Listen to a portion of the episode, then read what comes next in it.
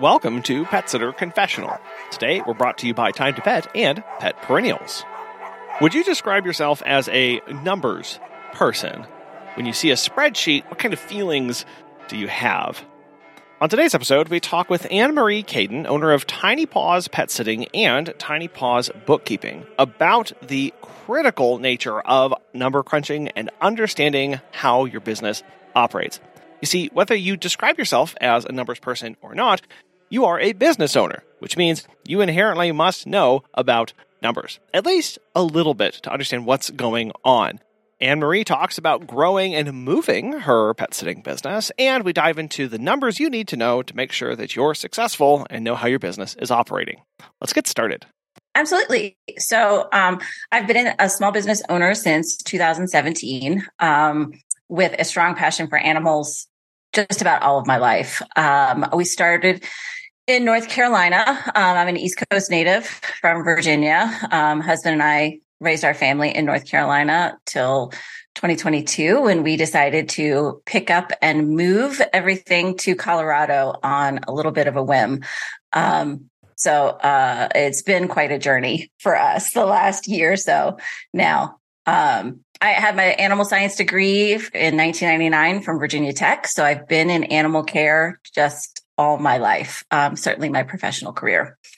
Uh, I've worked everything from being a trail guide and wrangler in national parks to horseback riding trails, uh, a riding instructor, a livery groom, uh, vet tech for large and small animal clinics. So it has been really every part of my life um, for us. I got started in 2017 when I decided to go from a stay at home parent to a pet sitter who just wanted a little bit of extra money um, now that my kids were in school.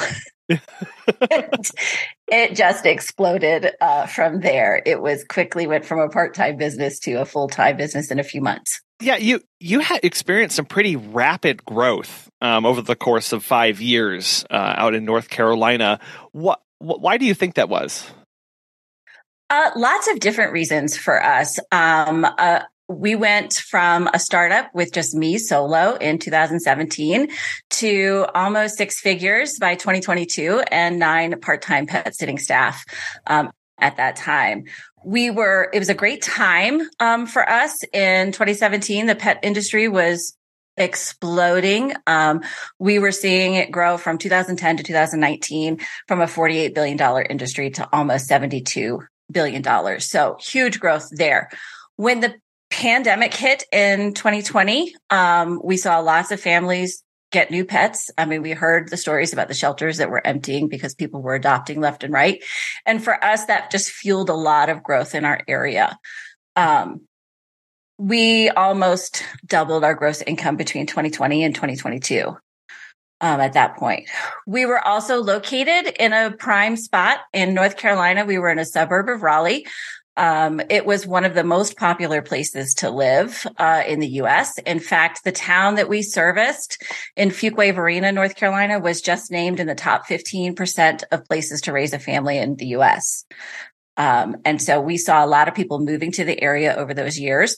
We were perfectly situated geographically between the beach and the mountains. So when the pandemic hit, we, our clientele for vacation clients were still able to travel um, to either location and still be in relative isolation. So we maintained about 60, 65% of our normal business in 2020, despite the shutdowns that a lot of the US saw.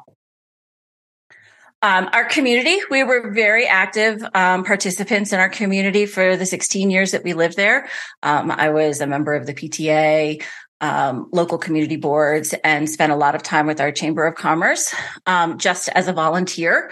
So that exposure really helped to build uh, my brand identity when we started the pet sitting business there. We worked really hard to build a business that felt like a family um, for both our staff and our clients. And I made it a point to make sure everybody always felt welcome and that we were always working as a team. Um, and I think that in a small suburban community environment really helped us um, in terms of gleaning our clientele. Well, and that that brings up a really important factor of location does matter even in a service industry even in a service business where and especially for those of us who are starting a business where we live right? We're not moving to a particular area. We're not planning and, and scoping out areas of like oh that's that'd be a great place to live. It can seem a little like well this is just where i live right? I don't know. And we may be familiar with the area but we might not be exactly intimately knowledgeable of the dynamics of the area so when yep. you, you know, and, and, part of that is just being really connected with the community to get a pulse for what's going on, how it lives, you know, what drives the industry, where people's incomes are. And, and we have to have a really good understanding of that to make the most out of this kind of business. Absolutely. Absolutely. That, that sort of connection that you have with people, um, with that community makes a big difference in my opinion when you talked about building a brand through that, was that building, were, were, you conscious of how people perceived you and the kind of business were you running, or were you intentionally trying to set the tone and the talking points? Um, absolutely. Um, so when I first started my business, we were um, known as um, a, a, different name. And we switched it within a year to the pet professionals um, because I wanted to be seen um, apart from a lot of hobby sitters that were growing. I mean, in 2017, we were seeing the growth of WAG and Rover.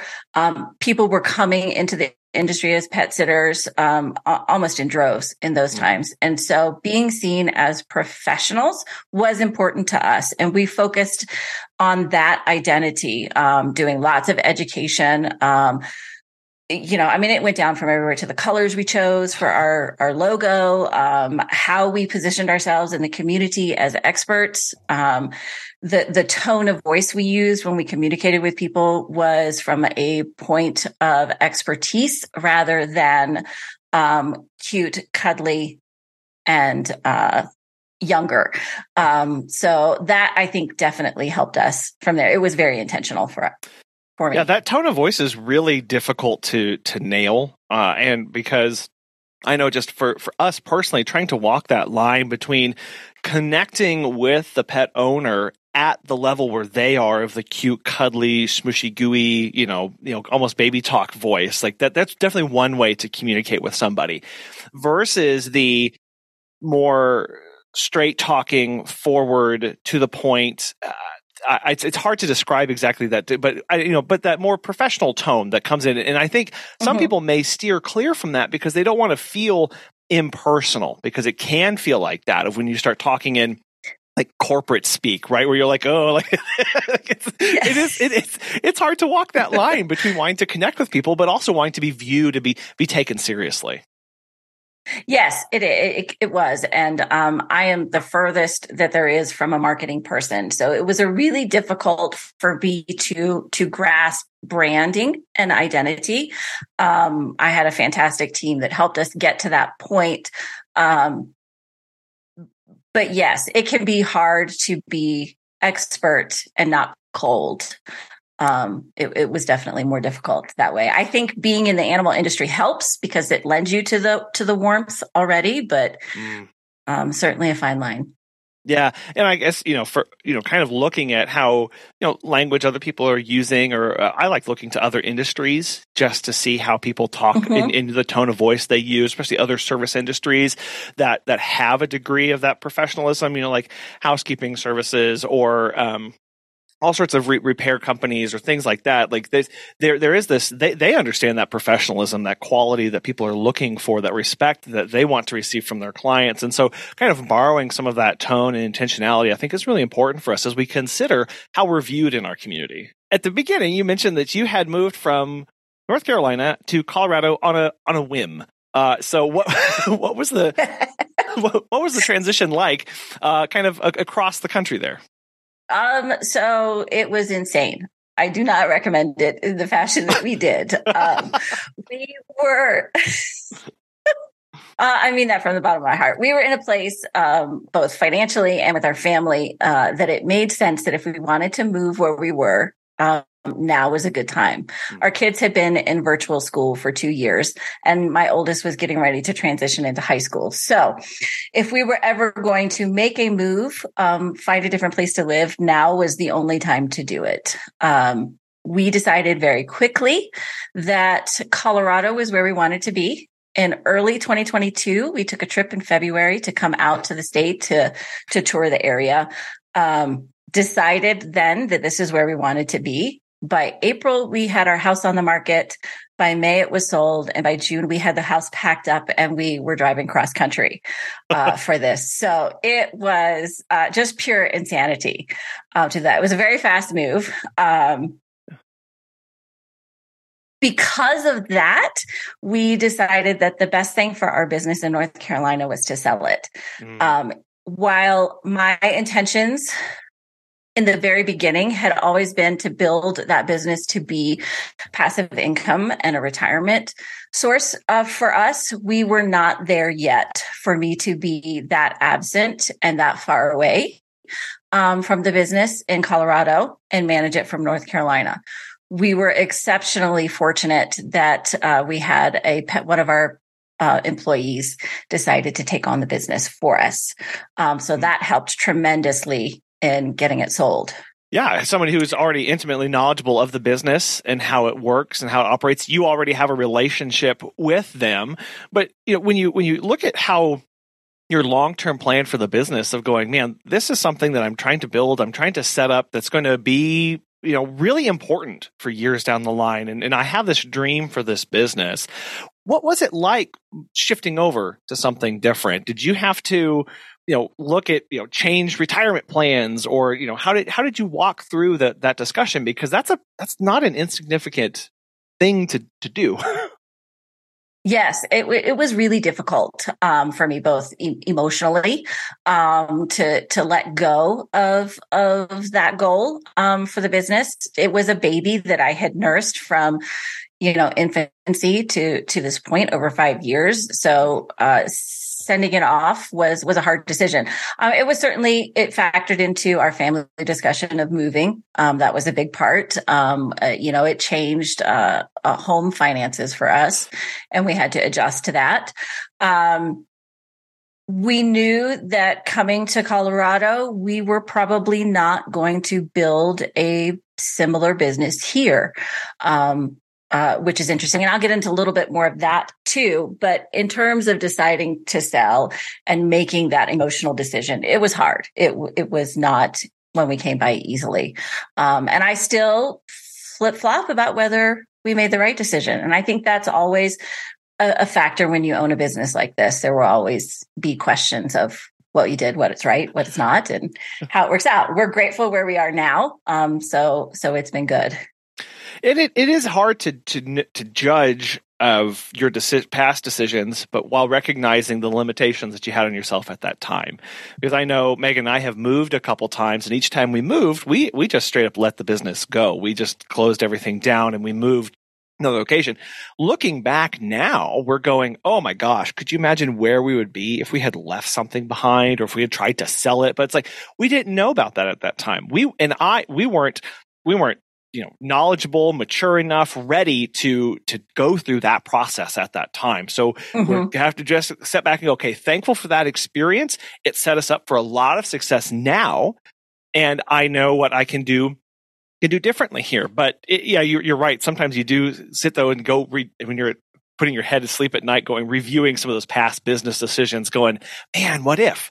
What if? And yeah. that, that that that is part of it. And just having to recognize no like that was for a purpose and I, I have you, you have to at the end of the day decide to move forward from that onto onto the next thing.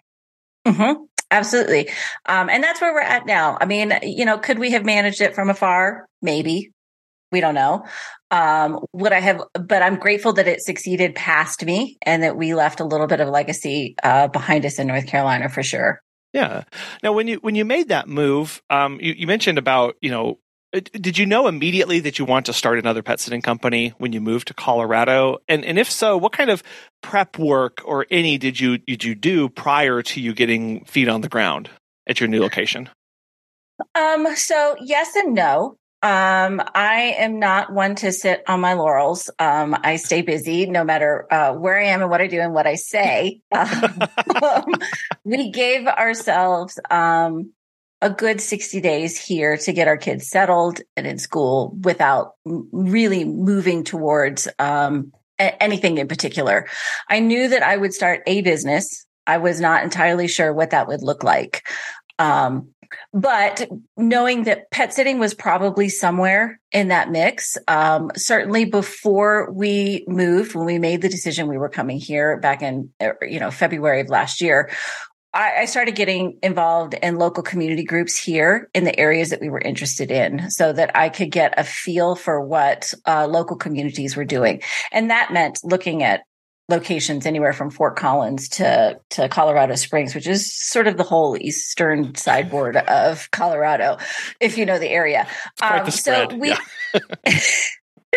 we narrowed down our search. We're just north of Colorado Springs here. And once we made that decision, we I got even more involved in the communities here. I connected with other pet sitters um, that were in the area. I did research on who was operating, who had established businesses um, nearby, just to know and get kind of a sense uh, for what was going on in the pet sitting industry here. Um, and that helped a lot with getting some some framework around what we decided to eventually do.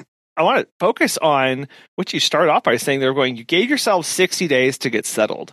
And I think that that is so critical to these kind of moves and changes because how often in our lives do we go from one thing to the next, to the next, to the next, to the next, to the next, without ever having a chance to breathe and collect ourselves and really go, oh, okay. Yes now that I have a clear head, you know, maybe maybe not all the boxes are unpacked yet, and I still don't know where I packed the the pancake flipper. But you know, I I, I have that big stress out of my out of my life right now, and I can fully focus on all of this as opposed to trying to rush right in and go. I have to make all these decisions. I've got to do this, and that feeling of I have to be rushed. I must be doing it because you know you even said like you like to be busy, and and that's what a lot of us are. We feel like we've got to have all we always. I I've got to be juggling something. If I'm not juggling something, then what am I even doing? Right. Absolutely. I mean, one of the biggest lessons that I think any entrepreneur or business owner learns uh, with their business is uh, when to say no when to back off because it's very easy to get burnt out very quickly when you just run headlong into the next big project. Um, and that was something that, that I certainly struggled with in the first couple of years of my uh, first business in North Carolina was taking on too much work.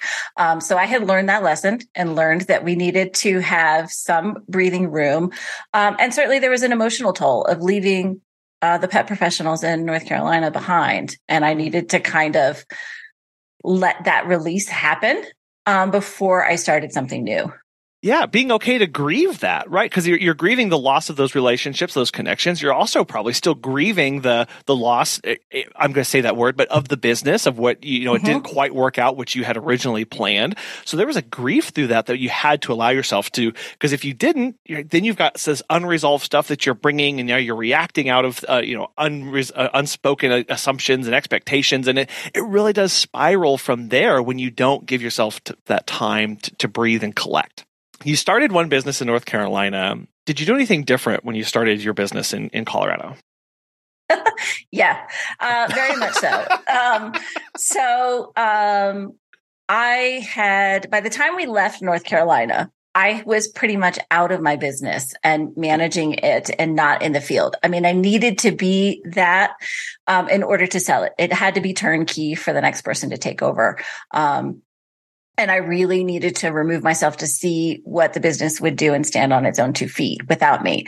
Um, so in moving, I discovered that I was not as passionate uh, about working as many hours as would be required for starting up a full time pet sitting business here. Mm-hmm. Um, I had gotten used to having my weekends and holidays back, uh, and the the work life balance of not being gone from six in the morning till nine o'clock at night most days. Um, so when we came here, I had to make the decision of whether or not I was going to continue with pet sitting full time or have it just be a part time dalliance of sorts. So it's a much smaller part of um, my life these days. I have a, a select few clientele. Um, I definitely run my business as a little bit more of a boutique um, pet sitting business um, with not really big plans to grow it just yet. Um, that may come in the future. Uh, we'll we'll have to think about that as things go.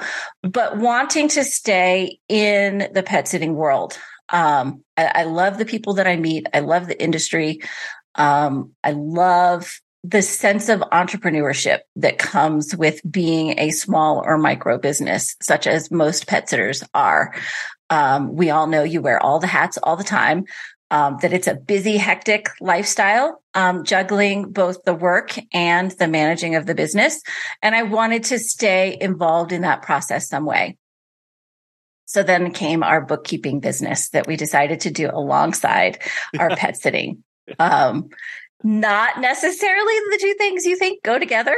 Um, when, uh, when you think pet sitters, but a lot of people fall into the industry without a lot of business background. And I see that it's a place, um, the bookkeeping side of pet sitters or any pet care business, um, is not fully supported in our industry. I don't see a lot of bookkeepers. I don't see a lot of talk about um, bookkeeping or accounting practices. It's just not common um, in the conversations that pet sitters have amongst ourselves with this. So it felt like an easy place to get started.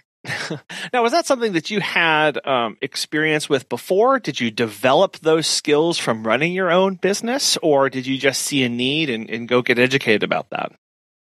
Um, it, it, was something I learned uh, really by the seat of my pants and owning a business. Um, I have always been a numbers person. Number math came easy for me, so it was a place where I didn't feel the need to outsource it when I was doing it myself.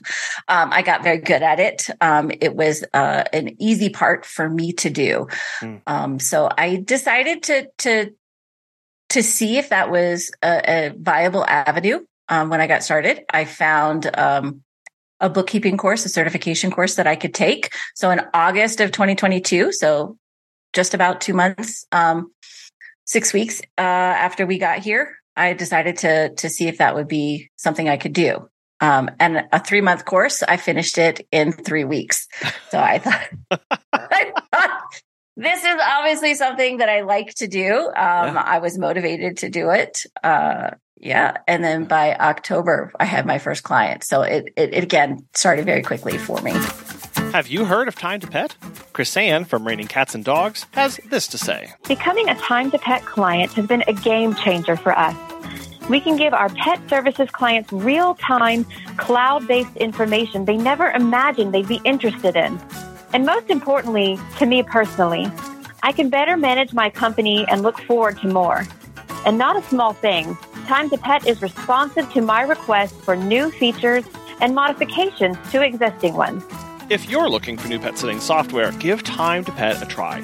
Listeners of our show save 50% off your first three months by visiting timetopet.com slash confessional you, know, you mentioned this is this is a numbers talk thing, and yes, I, I, do recognize as well that that many times when we start having these conversations or people start thinking about this, the the, the glassy look comes on, the the staring off into the middle distance, the oh, I'm re- I need to go polish something or dust something right now. I need so for, you know, what, what, when when when when people say know your numbers, numbers for your business, what what does that mean to you? Oh my gosh, it's everything. Uh, I, I, don't think there's a single decision you can make in business without knowing what your numbers are. Um, can you hire employees? Do you have enough money to purchase additional software or equipment or expand in any fashion? Um, are there there different avenues that your business can pick up, different income streams? Like all of that revolves around knowing what your numbers are today to be able to make those informed decisions. It really is powerful in order to to do that because there's the there's the emotional side of us that wants to do things to help everybody to do everything to be all things to all people. And then there's just the hard cold reality of at the end of the day I have to put food on my table and I mm-hmm. have to put I have to repair my car and I have to pay for my you know my my my children's lunches and I have to have this insurance. It's there's so we have to make sure our business works for us uh, ultimately right because it's that that's a purpose that it is serving yes it's to to serve other people and to serve them with excellence and care for pets but we get something back from that and that is being able to afford uh, our lifestyle absolutely, and um, that's one of the the prime tenets of my bookkeeping practice is to get people to think about what they need out of their job, out of their business, um, before anything else takes place. And you mentioned accounting practices. Uh, are, what are, are, there different forms of accounting or different accounting practices that we just as a business need to be aware of and kind of understand the concepts around? Sure. There are two main accounting bases. Um, the one most people are familiar with is a cash basis accounting, which basically um, says that in our bookkeeping, we're going to count the actual money payments that are received each day and the money we spend out of it as it happens. Um, the other accounting basis is called accrual counting and that's a little bit more nuanced where it takes into account um, what you've sold in services but maybe not necessarily what you've received in payments. Mm-hmm. so when you create an invoice for services uh, today that may not actually happen until a month or two from now your accrual accounting takes that in as money that has already been earned. You've already sold it to your client. Um, in addition any vendor bills that you maybe owe but have not yet paid on also come into account versus is when you physically um, cash accounting is when you physically exchange money hand to hand whereas accrual is a little more forward. That's that real time coming, going in and out as we operate versus the accrual of okay, well, this is might not going to happen for six months, or I've got uh, you know I've got these payments that I'm coming out that I've paid for services that I haven't yet rendered or haven't been yet rendered to me, and trying to keep track of those. Is, is there a is there one better than the other, uh, or one that fits more for the model for how most pet care services and businesses operate? So I think most pet sitters would probably operate on a cash a cash uh, basis accounting system. Um, it's a very it's a simpler uh, one, and uh, it can just depend on it, there's a tax advantage sometimes to using a cash accounting system because it's the money in hand versus money that may be coming later down the road. Um, so that's definitely a question to have with your accountant or cpa at a time. Um, accrual accounting is a little bit more granular of a look at your um, look at your business because it's taking into account um, either future money that is owed to you or money that you owe out. Um, so to me, it's a little bit more of a full picture look of your business. Um, but again, cash is simpler. Most people operate from that as a mindset. They think about the money that they've deposited into their bank versus the money that's going to come in later. Um, so it can be a bit of a personal decision um, for each business to choose which way they want to go. And so that's a little bit about the difference between those different methods. Are, are those something that we can go back and forth between uh, once we pick one, or do we have to stick with one once we've made that decision? Uh, businesses are required to pick one and stick with it. Um, there is an approval process with the IRS if you decide to change or your business changes and requiring you to uh, pick accrual counting. Um, but most most stick with it once they've chosen. And is that you you stick with it within that fiscal year, or is that really like once you commit to cash or accrual, you have to stay that so it's consistent from year to year after that? You have to stick with it so that it's consistent. Yes. Okay. Uh, can you give an example of when it would be it would, when it would behoove us to make that switch? To if we, let's say we start out with cash and go, okay, now it's time to do an accrual for us.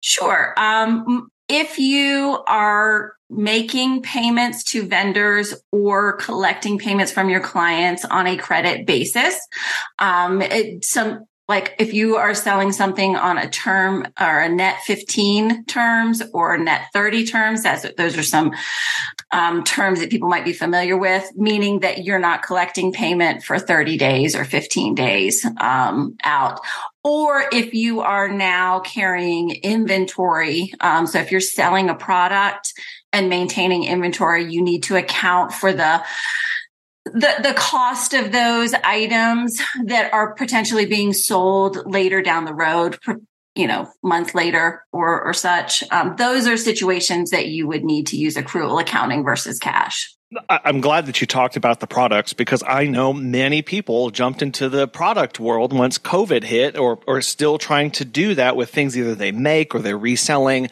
And so it's a reminder that not just do you have to go through and get maybe different licenses or start collecting sales tax and things, but the whole basis of your business accounting may have to change if that's where your business starts to head. Exactly, and that that's a that's a piece of the puzzle. A lot of people aren't really familiar with um, with that. Uh, it's it's just such a small little change that has to happen that has really big implications on your numbers. Um, for example, because you could be purchasing inventory or materials to make a product such as a leash or a collar in January, but you may not actually uh, sell the end product until later in the year, such as July, August, September, um, depending on how your sales are are set up. Um, and you need to account for that difference in time for when you accrued the expense and then collected payment on the product. Is there a percentage that we would look for as far as business accounting to go, okay, now it's time to switch? Let's say I've I just made my first leash and I bought the products I'm going to sell it. Does that mean I now need to make that switch immediately to accrual or do I need to wait until it makes up a, a higher percentage of my total business income and revenue? I would double check with your CPA and accountant just to make sure. Um, but my guess is that it would need to be an immediate change. Uh, okay. Because you really are changing sort of how you're collecting uh, that money and spending your money right away as soon as you're buying materials and product. Yeah, again, I, I, think that's so important that we as the business owners have to remember that, yeah, decisions are easy to make, right? We can make whatever decisions we want, but now there may, there, there are always implications for those decisions. And we've got to sit and go, okay, now, now that I've done this, what am I legally obligated to do and all that and financially responsible for?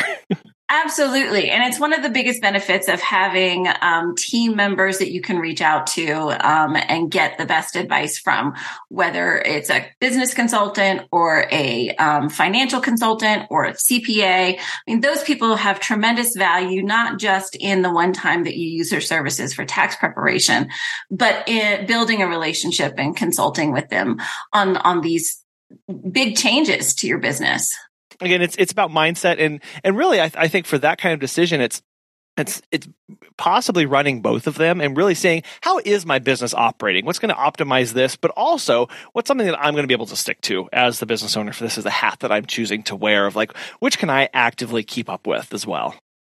Absolutely. Um, and and you you talked about uh, mindset. So I, I do think that at some point you're going to choose one or the other because it does kind of rely on how you see your business and how you operate your business. If you are forward thinking, if you are looking at, if you have lots of bills that need to be paid uh, for your business, you know, on terms like a net 30 terms or things like that, then you're going to want to know what you owe throughout the year. Uh, most pet sitters don't run that way. Um, we just don't have a lot of expenses that we're paying on credit um, for them, and a lot of uh, clientele is is paying pretty close to when the invoicing is done. Um, so the I think they are different enough in the way that you have to think about your business that you're going to eventually find that you choose one or the other to do. Well, so let's walk through an example, and and this will be be fun to do in an audio program. Uh, but just everyone, break out your pen and paper, get an Excel spreadsheet, open QuickBooks. Let's do this. No, uh, I just I from your from your perspective, Anne Marie. Uh, let's say my business pulls in a hundred dollars walk from your mindset and how you think about this. What walk us through what happens to that hundred dollars as it comes into our business and in ways that we need to make sure that we account for it. Because I know I, I know personally that I get a hundred dollars, but I don't actually get a hundred dollars, right? That's right. Um, and this may be a little hard to hear for some people because we don't actually keep quite a bit of that hundred dollars unless you are um, really good with your expenses. Uh, but first thing we need to know is how, what did it cost us to get that hundred dollars? Did we pay any advertising? Did we pay an employee to do the service? Um, did we have to buy any supplies for us to complete it? Um, those are all expenses um, that come out of the money that we make first and foremost. Um, then we have to talk about taxes. Um, self-employment taxes um, because I, you know some people are used to getting a paycheck every every week um, when you're self-employed um, we don't take taxes out of your paychecks um, we have to pay that at the end of the year or we're paying it multiple times, you know, prepaying it through the year. But you have to assume that some taxes come out of that $100. Um, usually it's anywhere between 20 and 30% um, has to go towards taxes. So setting that aside. And then you have to pay yourself. I mean, what's the amount that you get to keep or want to keep out of that $100? Um, so you need to, to, I think you proactively need to know that number, what your profit should be and how much you want to pay yourself out of each hundred dollars. Um, I very much like uh, the profit first mentality. It's a book written by Mike Michalowicz. Um, fantastic author, fantastic um, premise to flipping the idea that uh, I think a lot of business owners think we pay expenses first and then we get to pay ourselves out of whatever is left over. And the profit first mentality says, nope, I want to decide how much I want to make first. And I take that out first. And then whatever I have left over has to pay for my expenses. And we budget those um, at the end afterwards. And so I, I think that that's a, a, good shift that a lot of uh, small business owners um, need to make for their business to be profitable for them for it to happen. So that's kind of a long roundabout uh, answer to your question of $100. How do we determine what we get to keep? So take out your profit first, then determine what your expenses are for that, and then take out your taxes from there. And I think it is important to note that when you hear, oh, take out profit first, that's not just a magical number that we get to come up with, right? There, there are limitations, there are strictures that are placed on that, given some of the things that we, as you mentioned earlier, of going, okay, it cost me something to make that $100. So I, I do have to budget for that and give a hard look at that. And, and this really hits the road when you realize of going, oh, I'm, I'm going to charge $100 for this service, but oh, I, it actually cost me, you know, $80 to do that because I had to buy that new equipment. I did all that drive time back and forth and I had to buy this, some more supplies, right? And you're going, okay, well, I didn't actually, that, that's actually not as profitable as I thought it was because then I still have taxes on top of that and everything else. So you end up in a spot where once, when you do this, you see, it, really exactly how much you are able to take home because th- there's that too of going okay how much do i want to versus how much am i able to and how do i make those match and that's that process of of budgeting and refining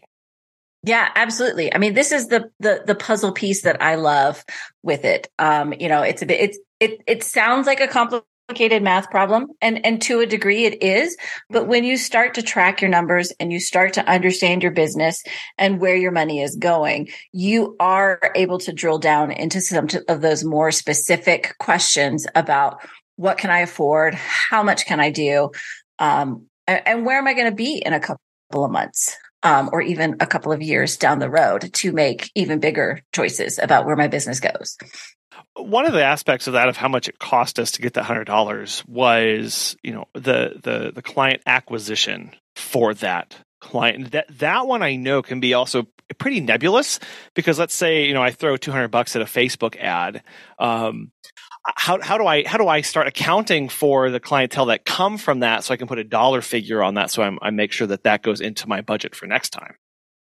Absolutely. So being able to track where your clients come from, if we're talking about an advertising and marketing um, program with your business and being able to track those expenses uh, that come with it. I think the key piece is being able to capture that information when a new client comes to you, mm-hmm. when you first um, have a conversation with them about your services is to know how did they find you? Um, where did they come from? Uh, was it somebody that you met on the street and handed a business card, or was it somebody who saw um, you on Facebook or Instagram, social media? Um, and that can really dictate again where you choose to spend your money. If you've got 90 out of 100 clients coming from Facebook, I'm not going to spend my money on print media um, you know, sales flyers. It's it's going to be on Facebook ads because I know those numbers. I've tracked it. I've I've captured that information as it comes in. Yeah, and so what we're doing here is we're going, okay, I'm going to spend $100 on Facebook ads. And the first person that comes to me that says they found me through a Facebook ad, technically, I guess that was $100 for that first client.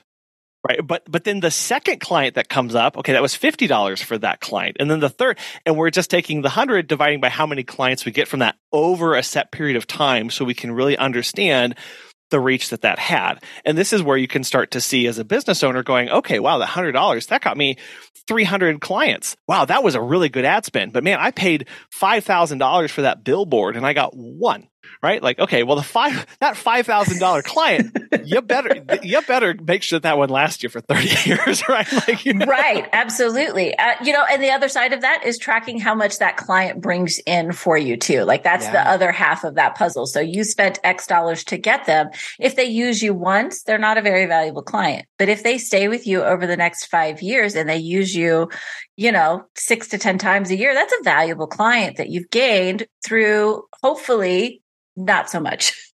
Well, and I guess you know, and that that becomes a column in a spreadsheet of how they found you because then what you can do is you can break that out and go, okay, my Facebook clients tend to spend this average dollar with me. So then I can start getting the average cost to acquire and the average revenue that that person brings to me. And you can start comparing and go, okay, well, this ad spend is a bit higher per client, but they spend 1.3 times the amount that the lower ads do because of how they reach or the demographic that that's getting to. That's worth it for me to pay a little bit more because I get a little bit more from that. And now we start making some super powerful decisions on where we direct those our precious dollars to to go work for us.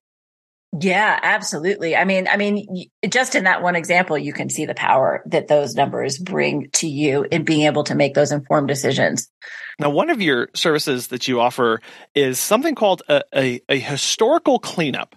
Uh, and I am curious about what this is and what this looks like for a business. Sure. So let me start by saying um, bookkeeping in general is the accurate financial records of your business. So it's making sure that we account for all your income, all of your expenses, all of your liabilities, and the investment you have in your business in a very brief nutshell. What his, what my monthly bookkeeping looks like is just categorizing transactions each month, um, reconciling against your bank account, and preparing financial reports and doing some advising with each client. An historical cleanup is looking at past data, not current. Um, so an example would be either somebody who's had done no bookkeeping, they don't have any system in place, and we need to build their system for a set amount of time, whether it's the year prior or it could be just a couple. If we're starting in June, maybe we need to build up what January and June looked like prior to when we begin. So that historical cleanup is really collecting all of the financial information that you can provide, your bank statements, your credit card statements, um, expense receipts, things like that. And we build a financial set of books for you from that. Um, it can also mean somebody who has an accounting system, but maybe either hasn't kept up with it on a regular basis, or they have some errors in there that we need to clean up um, so that their books are as accurate um, and fresh as they can be for you. Well, that's that's important to know if somebody who's going, okay, I'm just I'm just starting. I'm just interested in this thing about bookkeeping or accounting, and I haven't really been doing a good job about this. To understand that um, we can sit down with existing data, existing bank statements, existing receipts and all of that and and build that. And so we don't have to go, okay, well, the past 7 years are lost. I guess I just have to start from right now moving forward. Going, no, no, there is a way to capture this so that you can get this look back data so that you can get as, as accurate as possible so you don't have to wait any longer. Absolutely. Um, and, and if you want your books to be that accurate, it's important that your past data is as cleaned up as it possibly can. I mean, there, you can if everything is really messed up or you really don't have um, the the data to build that information if we no longer have receipts if we don't have access to to bank records or statements for any reason whatsoever um, we can start fresh today and just move forward. I mean, there is a, a, a benefit to just say, regardless of where I'm at now, I'm mm-hmm. going to do better going forward and, and keep that forward motion going. But a lot of people will need a historical cleanup because they need tax information to file their taxes in April. So they need 2022 cleaned up and ready to go. Um, so that's definitely something that we can do. And I recommend having back past data cleaned up if, if we can first. Right. Right now, if somebody's interested in in starting now, what are some numbers that we really need to be paying just close attention to? If somebody's just dipping their toe into this and isn't ready for a big historical lookup, but they just want to start get, capturing some information right now. Absolutely. So, first tips that I have are to separate personal and business finances as best you can, um, because that's going to be the easiest way for you to pull and track business uh, information. Um, things that you want to know is is is to be able to track how much income you're making. Um, if you have multiple streams of income, if you have multiple businesses, um, that are tied together. Um, like we see pet sitters who also make collars and leashes. So they have a, you know, a, a, store component, a commerce side to it. We want to be able to track all of that data, all of that income together. We also want to track all of your expenses, anything that relates to your business, um, growing your business, uh, making your business work, um, needs to be tracked with receipts, um, and entries for those expenses as well. When we talk about commingling income, that's someone who sends all of their business income to a personal bank account or spends business money for personal expenses. Um, that can really muddy the waters when you want to look at what your business is doing, how much you're making, and what you can afford to do with your business. Um, so, my first piece of advice to anybody coming to me is to make sure that you are separating those two pieces. Um, for yourself. So whether you have a business bank account that is separate from your personal and all of your business income goes into there, or you have a business credit card that you use for expenses. Right. Well, so is is that really a concern for for tax purposes or for business decision purposes or for both? A little bit for both. I'd say it's more for your business decision making. Um, and when you're talking about having someone else help you with your numbers. There is a privacy concern with having your personal finances mixed with your business. Mm. It makes it difficult um, to share some of that information. But in general, it's really difficult for you to see your numbers and to keep track of them when it's mixed in with everything else from day to day activity. Um, it's hard for you to know how much you brought in specifically because you need specific numbers. You need to be able to tie these numbers to to decisions you're going to make. Mm. and that's the important part of it there's there's this tying it to decisions. I love how you put that because that that is what we're basically boiling this down to of going well i decided to buy that or i deciding to plan for something how can I plan for that? And I, I, I, want to dive into that here just a minute, but going, all of these are decisions, whether to spend or to save, and I need to be able to tie those together. And if you're scrolling through and going, well, no, that was, that was eggs for that breakfast. And oh no, there, there's where I bought the leash and, and that's over here. And well, those are the shoes. And, and this is, that was my electricity bill and all of a sudden not just physically cluttered but now mentally cluttered as as well of we're trying to just tease that apart instead of having a nice separation of going i know when i log into this account and i'm looking at this spreadsheet it's only this and i can be really laser focused versus the, the, the personal budget which is still important right? Everybody do a personal budget like that's necessary but you need to make decisions uh, you know separately between business and your, your personal side Absolutely. Um, and, and there's a mindset that when it's not pulled out separately, we lose track of it. We're not paying attention to it. Um, and, and I think anybody who has struggled with a spending habit knows that feeling that it's hard to know what you've spent if you're not looking at those numbers on a regular basis to mm-hmm. see how you're doing. Yeah. Like I just feel like you can't make adjustments without knowing where you're at. Our friends at Pet Perennials make it easy to send a heartfelt condolence gift directly to someone with a broken heart. They have this awesome direct to consumer gift model that takes the effort off of us and ensures a thoughtful, personalized Sympathy gift reaches your client or employee on our behalf. All gift packages include a handwritten card, colorful gift wrap, and shipping fees across both the US and Canada. They also offer an array of milestone gifts and greeting cards that can be sent to celebrate birthdays, extend get well wishes, and welcome new and rescued pets.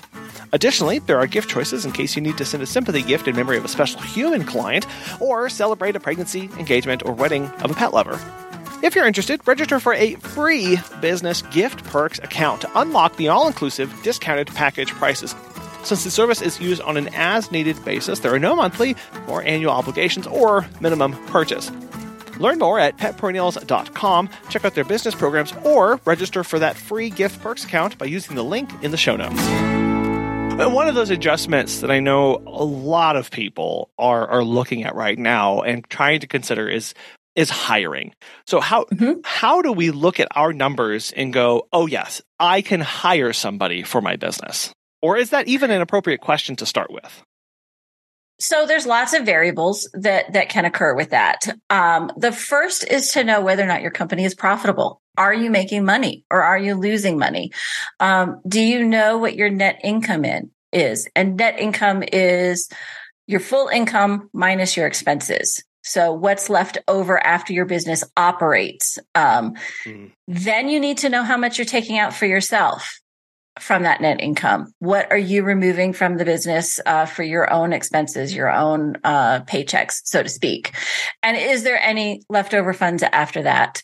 Um, is your business growing? Like, are you, are, are you, is your business shrinking? Are you losing clients and reducing your income month over month? Or are you continuing to grow and have more room?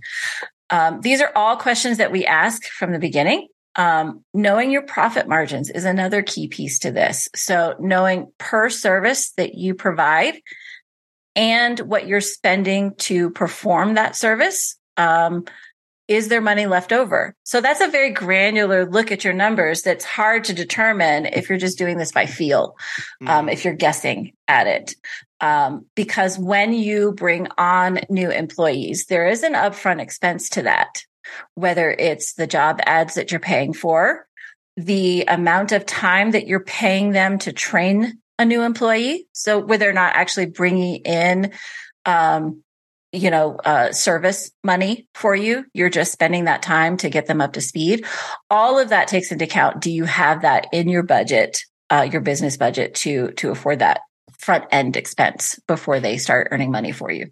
Right and then that's something that we have to to have budgeted for right and know okay i know every time i bring on an employee it's $300 it's $500 once i pay for the the you know access to the software and their insurance and their training and the equipment that I'm getting them and building that out and then just looking. Okay, because you know what we'd do is go, okay, I'm going to spend that on this person.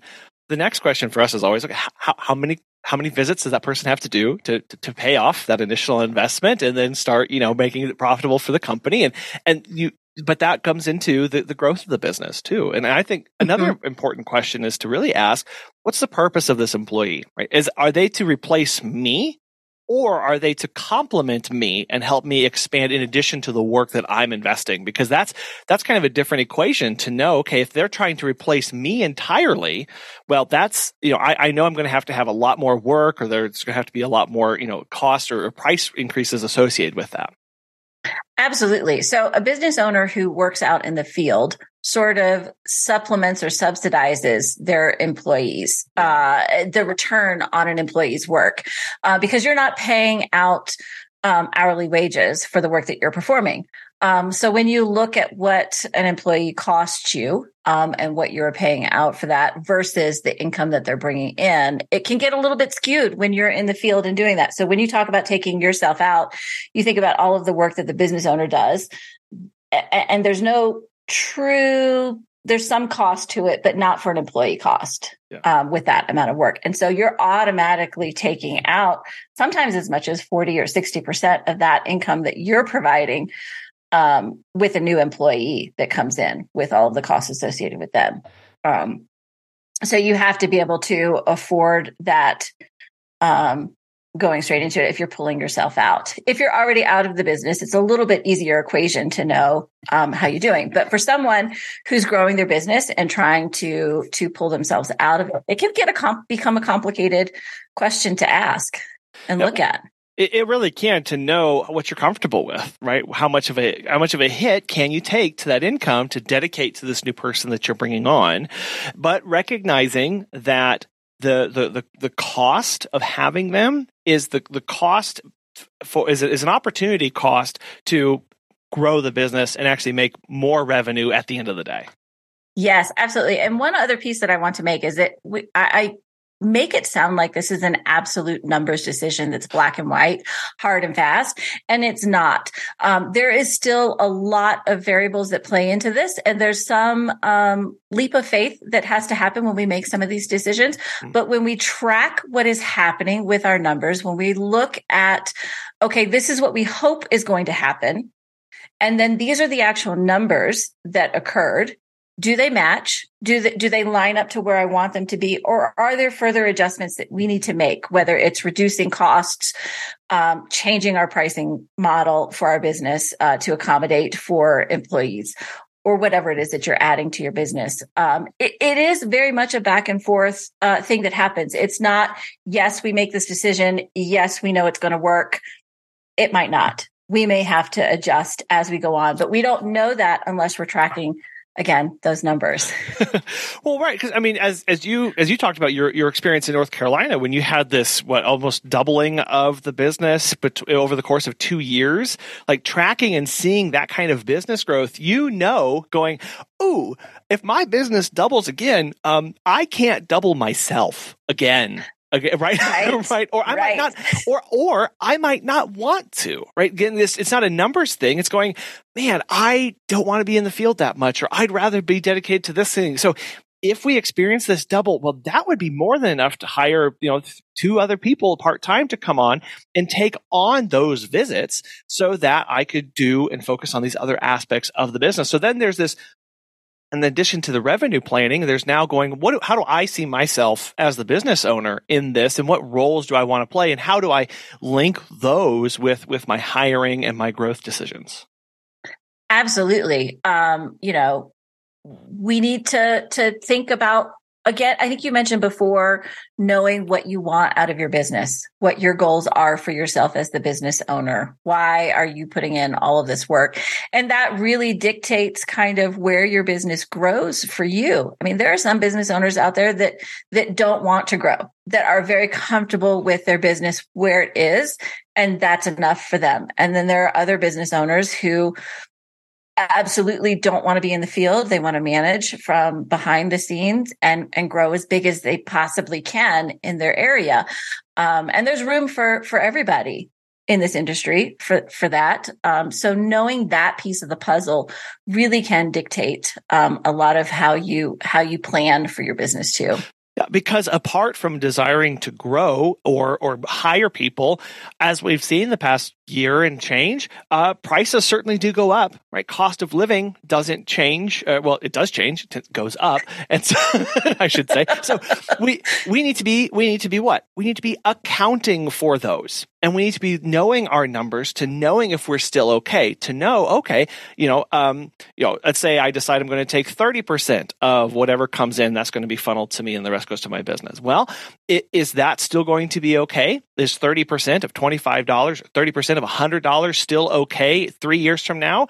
Or do i need to either take a larger increase of, of the percent or do i need to raise my prices so i can keep up with this as well? And and and figuring out how we need to modulate that as the business owner so we can keep up with with just price and, and cost of living increases as well mm-hmm. absolutely and we're seeing a huge uh, change in um, wage rates for employees so if that's a process that you're going i mean that's that's a big conversation that's happening right now um, in our landscape that uh, will significantly um, uh, can significantly impact uh, your choices that you make on hiring and growing. Yeah yeah to know oh wow like everybody needs everybody's wanting you know 15 16 18 dollars an hour. Given my numbers i can't pay that and then still have money left over to pay my personal bills at this time. So how do i walk through that? What does that look like for me? How do i raise prices? How do i increase business revenue to make that work? And then that's where the strategic planning comes in to reach for that goal yeah, absolutely. And that's where your numbers matter. Uh, being able to to know uh, what you're spending, where, what percentages um, are being taken out for things, um, because it's it's nothing is static in entrepreneurship and business ownership. It, it always there is always something that is changing and adjusting, um, whether it's something out in the field, in the world, or whether it's numbers uh, behind the books. Well, in, in, those books, I know one of the one of the most fundamental aspects of accounting and, and, bookkeeping is a is a profit and loss statement. But this is yet another thing where it looks like witchcraft and wizardry to a lot of people. so, walk us through what that is and really how to read it and use it.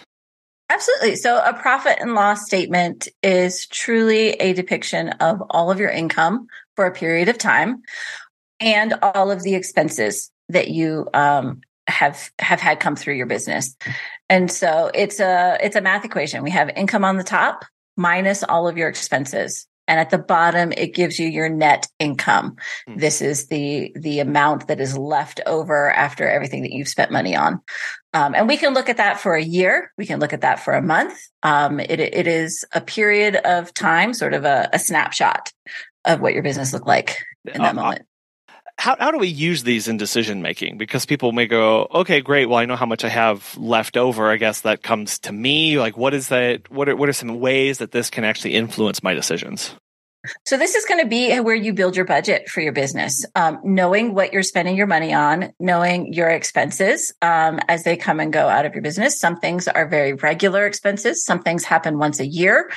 Um, knowing where they fall uh, month to month um, will really help you judge uh, uh, where you can have further expenses um, or where you need to budget just to know that something is coming up. Um, I think most people are, are, familiar with building a personal budget. Um, and a, profit and loss is very similar to that, where we're looking at, um, again, where all of your money comes from, all of your income from your sales, your services um, that you're out there. And knowing whether you have lean months months where you maybe bring in a lot less um, we all know that pet sitting is is cyclical. Um, we see uh, a a huge bump in service sales in the summertime around holidays, um, less so in our colder uh, months when people travel a little bit less. Um, and so, knowing the ebbs and flows of your income and the ebbs and flows of your expenses will help you project um, what you can do in the future. Right. So that on those those months that are they're doing really well, right? We're not taking everything out of that because we have to set some aside for those lean months because, you know, I, it has happened. I know, it, you know, maybe it's when you signed up for your insurance or when, you know, your software bill is due. But if those fall in a particularly lean month, and it's always lean, but now you've got insurance and software both due that same month, that money has to come from somewhere. And it needs to come from the previous months that we're now setting aside to allocate for that time period where we know, wow, this month I have a lot of expenses and my income is always low. So that means I'm preparing for that little by little each month to get ready for that. Exactly.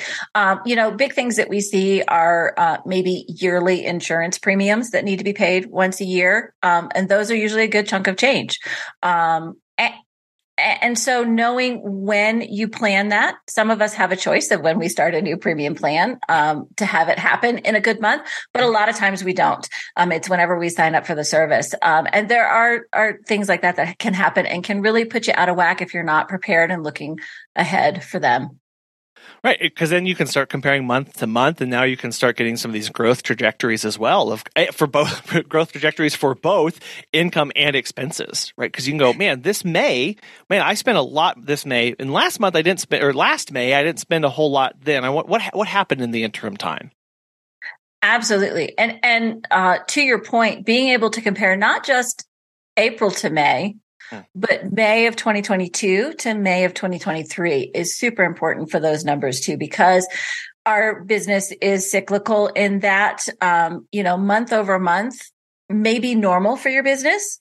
But what you did last year compared to this year is sometimes a better comparison to look at because of the seasonal nature that we we experience. Um, but yes, being able to like you may know that you were busy, but how come you only saved you know $250 at the end of the month. Like, where did it all go to? Right. Um, why was this month so much leaner than times previously? If you're tracking those numbers, you can look back and see, oh, well, we had, you know, something catastrophic happen that we didn't plan for that, you know, surprised us. Or our spending got we bought all of the treats for all of the dogs. Uh, or client gifts. Like that's another big one that i think a lot of people don't really necessarily know what they're giving back to their clients in a financial sense. Oh I, I know for us sometimes it's the um, oh wow we were approached with a really good advertising opportunity where we didn't know about the downtown dog run the last year but we did know about it this year. And that's when we bought our booth and table and we sponsored the the lineup or whatever. And that's that's why we spent more this year. But but you know no, you have to know that because okay, well then you, again we go circle all the way back to okay, well I spent five hundred dollars on that booth and table and sponsor. Did I get anything from, from that? And now I can look back and okay, maybe I don't need to budget five hundred dollars for that next year because I'm not going to do that next year. exactly, exactly. So you can you can make decisions on where where you spend those um those dollars uh month over month or year over year for you. I, I want do want to talk about software and applications for us as the business owners because I know that there's a lot of different options out there. But I, I know QuickBooks is is really really popular for not just business owners, but a lot of accountants, bookkeepers, CPAs. They like having that integration. So, what are some some tips that you have or best practices for for QuickBooks, or maybe what are my what are my best option for using QuickBooks as a business owner? Absolutely. So QuickBooks is the one that most people are familiar with. Um, I think it has something like 70% of the market share here in the United States. um, Xero and Wave are two other options that are out there, equally as good, just lesser known um, services for accounting software. Um, with any software system that you set up, again, I'm going to go back to my um, soapbox here and separating personal and business money is super important at this stage when you're deciding to integrate a new software system. You want to make sure that those monies are separate so that we are only looking at business money when we can. Yeah. Um, otherwise, it will get very complicated very quickly for you in uh, separating those those numbers out. Um, with all new systems that you put into place, make it a habit, make it routine, have it be something that you're looking at regularly. For me, when I started my business, Sunday afternoons were my quietest time at home with not a lot of family obligations. So mm-hmm. Sunday afternoons became the time when I would send invoices to my clients, uh, reconcile payments, um, look at uh, my income. If I was using QuickBooks, which I did very early on, it was categorizing transactions, dictating when an expense came through my bank account. Um, what did it go towards? What expense account was it? So was it an advertising cost? Was it an insurance cost? Uh, was it supplies that I purchased for the business? So making those transactions and doing it on a weekly basis keeps that time commitment down. You're only doing a little bit of work. When you let it go week over week or even month over month, it becomes a huge task to to tackle um, for you and a lot of people can shy away from that it becomes it's not fun to do um, sometimes there's an emotional component to looking at your financial numbers with your business uh, huh. that um, You're making a face.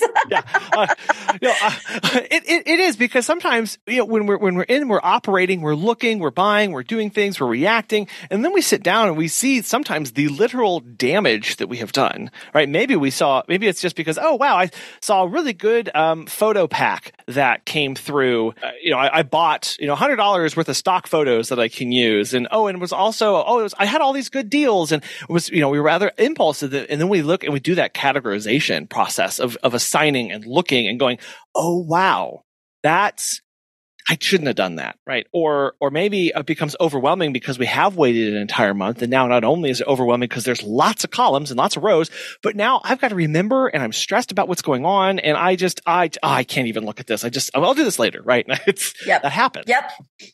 It does. It, I mean, it happens in our personal lives. So it's of course going to happen in our business lives as well. And there's nothing uh, unique about that. Um, mm-hmm. I find that with a lot of my clients that um, you have that emotional component to doing it. So I think setting a routine, um, knowing what tasks need to be accomplished on a weekly basis, on a monthly basis.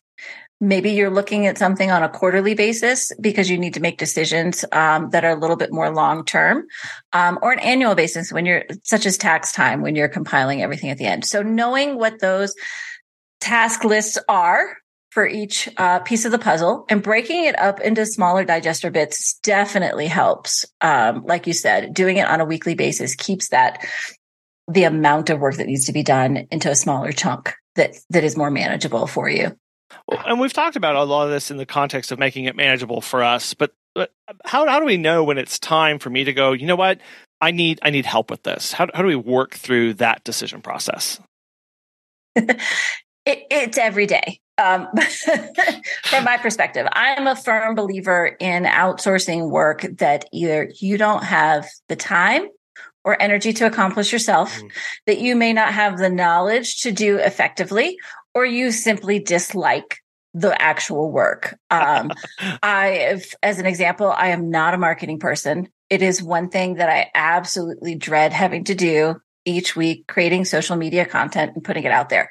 Hmm. Um, so I very quickly realized that there was a financial component to me um, benefit to paying someone else to do it uh, because I simply did not like it. It dragged me down each week. Um, so I think if you're at that point with your finances, um, that it's a, an essential piece uh, that that you can delegate out to it.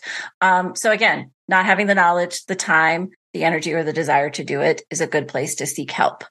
Um, at as entrepreneurs, there will absolutely come a time when you can't juggle all of the pieces and you have to start deciding how you're going to delegate some of the day to day work of running your business happens. The first piece of that is when we hire an employee. We don't want to be out there doing all of the work all of the time.